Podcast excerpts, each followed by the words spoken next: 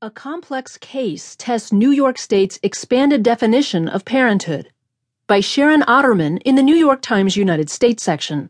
I'm Caroline Miller. The two women avoided each other's gaze in the compact courtroom last week, separated by their lawyers, file boxes, and three inch binders filled with old emails and documents. Somewhere in all the paper was the answer to a question that is being tested as never before in New York State. Were both